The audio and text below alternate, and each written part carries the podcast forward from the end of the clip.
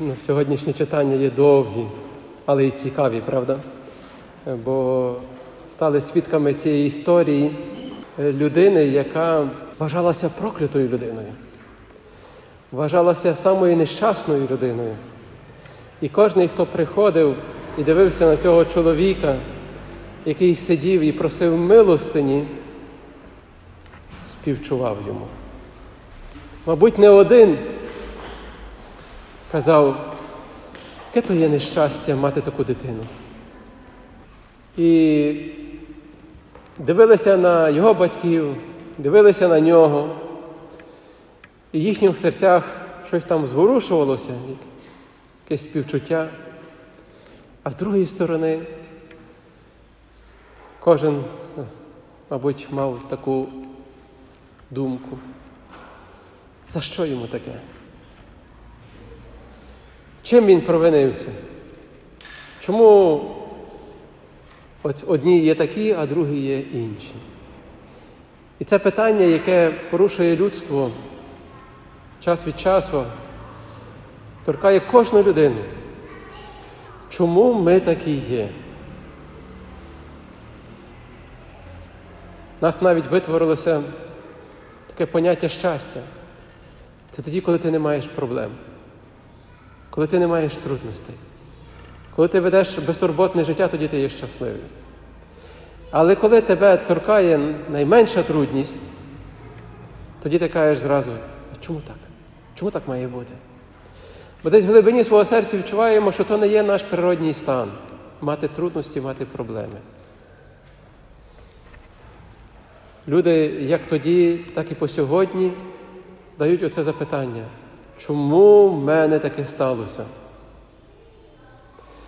Чи то є трудність із тілом, чи то є трудність із душею, чи це є трудність із моїм соціальним становищем. У кожному випадку ми розуміємо, що все, що порушує наш спокій, наш мир, ми кажемо, це мені приносить нещастя. Апостоли насмілилися Ісуса запросити до цих роздумів. І сьогодні Свята Церква у цей час після Воскресіння запрошує нас звернути увагу на тих людей, які є незрячі, на тих людей, яких ми інколи причислюємо до тих, які перебувають в темряві. Хто є тим незрячим в цій історії? Тому що згадується не тільки про одного чоловіка, який стає такою провідною особою у всіх маленьких історіях, але також згадується і про сусідів, про друзів, згадується і про духовних авторитетів, таких як фарисеї, згадується і про його батьків. Хто є той незрячий в тій історії? Людство, даючи запитання, такі глибокі запитання, насмілюється також і давати ще відповіді. І одна із тих відповідей прозвучала устами апостолів, що коли люди мають якесь нещастя, трудність, вони кажуть, це обов'язково є покарання за гріх. Тільки тепер треба вияснити, це є батьківський гріх, чи це є особистий гріх? Той гріх, який ми успадкували, чи той гріх, який ми самі зробили. Бо віруємо в такого Бога, який наказує людину. Бо ми також виросли в сім'ї, де і над нами звершували акт суду. Ти гарно повівся, тобі давали нагороду. Ти недобре повівся, тебе карали. Тому ми виросли в такій духовній культурі, де нас навчили, що кожна трудність, яку ти маєш, ти міг сам собі зробити або наказати тебе. Таким чином, ми доходимо до цього висновку, що ті люди, згідно цієї логіки, які не мають трудностей, які живуть безтурботним життям, які мають забезпечене життя, це люди без гріха. А ті люди, які мають трудності, значить вони є покарані, значить вони мають мучитися. І скажу вам відверто, ось такий спосіб мислення, він дратує декого. Тому що людина каже, я день і ніч мучуся, загробила собі здоров'я, і ще виявляється, я є проклята, виявляється, я наказана. А ті люди, і ми знаємо, про кого ми кажемо, виявляється, вони є благословенні. Виявляється, в них все, все, все супер. Що тут таке має бути? Якщо вони на моїй шиї, на шиї моїх дітей і моїх е, друзів, всіх інших собі нажили нечесним шляхом це добро, і вони собі живуть припіваючи, то вони благословенні.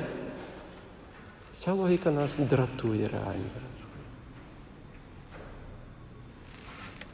Коли дивимося на хід ось таких помислів, таких мислень, такої уяви про щастя, ми заходимо реально в тупік. І з цього тупіка ми не можемо вийти.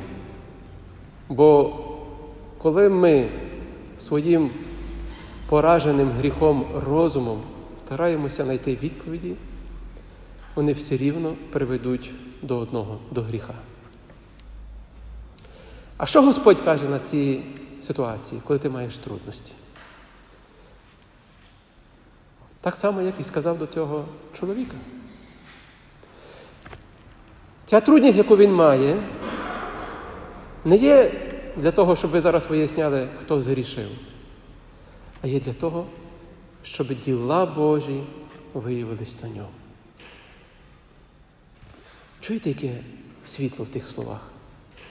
Ви чуєте, як це світло проходить у цю темну розмову вияснень? Це коли двоє людей між собою сперечаються про минуле, хто правий, хто не правий. І вони ще більше себе заводять в темряву. А приходить людина і каже, дівчата, йдемо на каву. Дівчата, йдемо там, де трошки це, я вам щось розкажу. І світло приходить. Ось Ісус це є той, який приносить нам світло в життя.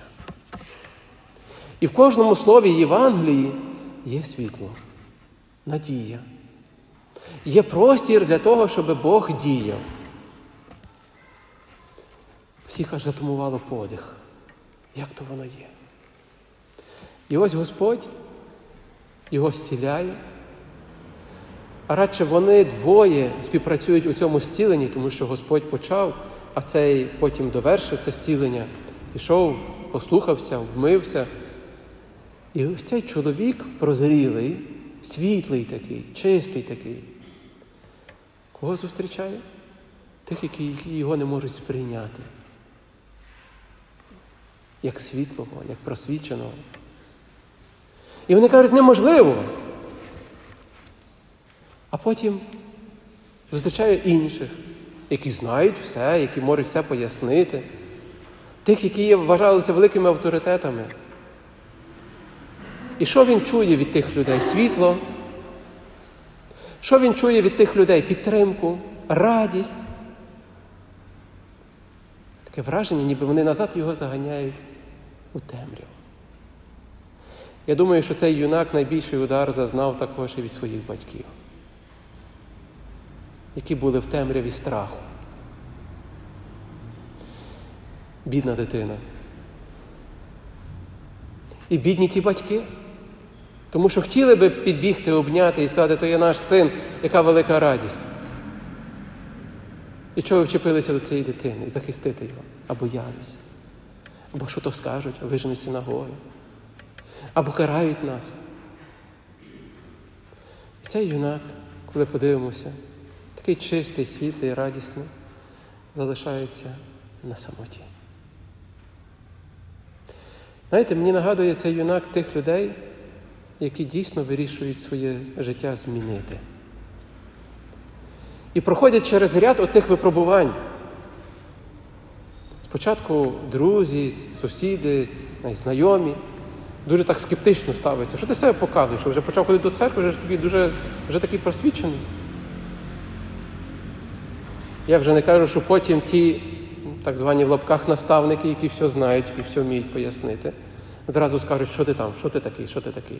І зразу упустять. Може торкнутися також і батьків. Яка то є доля тої людини, яка зустрічає світло? Темрява хоче її поглинути, хоче відібрати від неї надію, хоче назад змусити до того, що краще тобі би далі залишитися сліпим. І не будеш мати проблем. Не будуть тебе приставати, не будуть тобі вияснювати. Людина, яка зустріла Христа і навертається до Бога, дуже подібна до цього сліпого. Колишнього сліпого, колишнього грішника. А тепер він стає носієм світла, носієм радості. Ви прислухайтеся до тих відповідей, які він давав. Простота, лагідність, чистота. Серед тої хмари, чорної хмари, тих, які показують своє нутро. Дорі в Христі. Це є дуже делікатна тема. Як ми ставимося до себе, до нашого життя, якими ми себе відчуваємо останніми проклятими грішниками чи тими, які зустріли Христа просвіченими. Делікатна тема, як ми дивимося на інших людей, які зустріли трудності в своєму житті. Як ми дивимося на тих батьків, які мають подібні такі ситуації в сім'ях. Які думки наповнюють нас в той час? Темні думки. Чи все ж таки ми після двох тисяч років проповіді такої світлої Євангелії зможемо далі нести це світло? І запитати себе, замість того, щоб співчувати, жаліти, клеїти якесь клеймо на ту людину і казати, яка то вона там грішна, не грішна, проклята, не проклята, замість цього запитатися.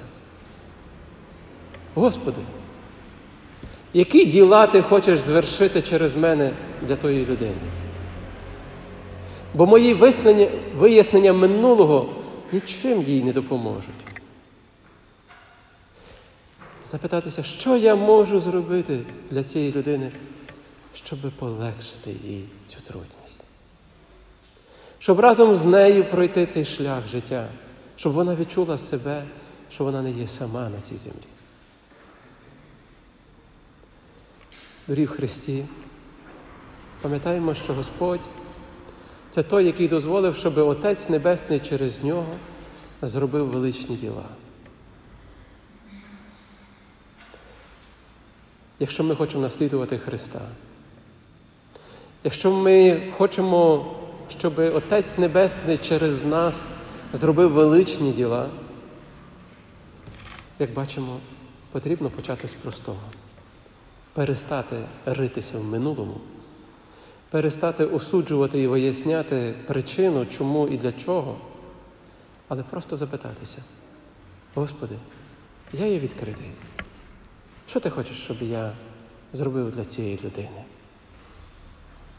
І ми побачимо, як у світі стане більше світла і менше темряви в наших розмовах, ну і в наших ділах.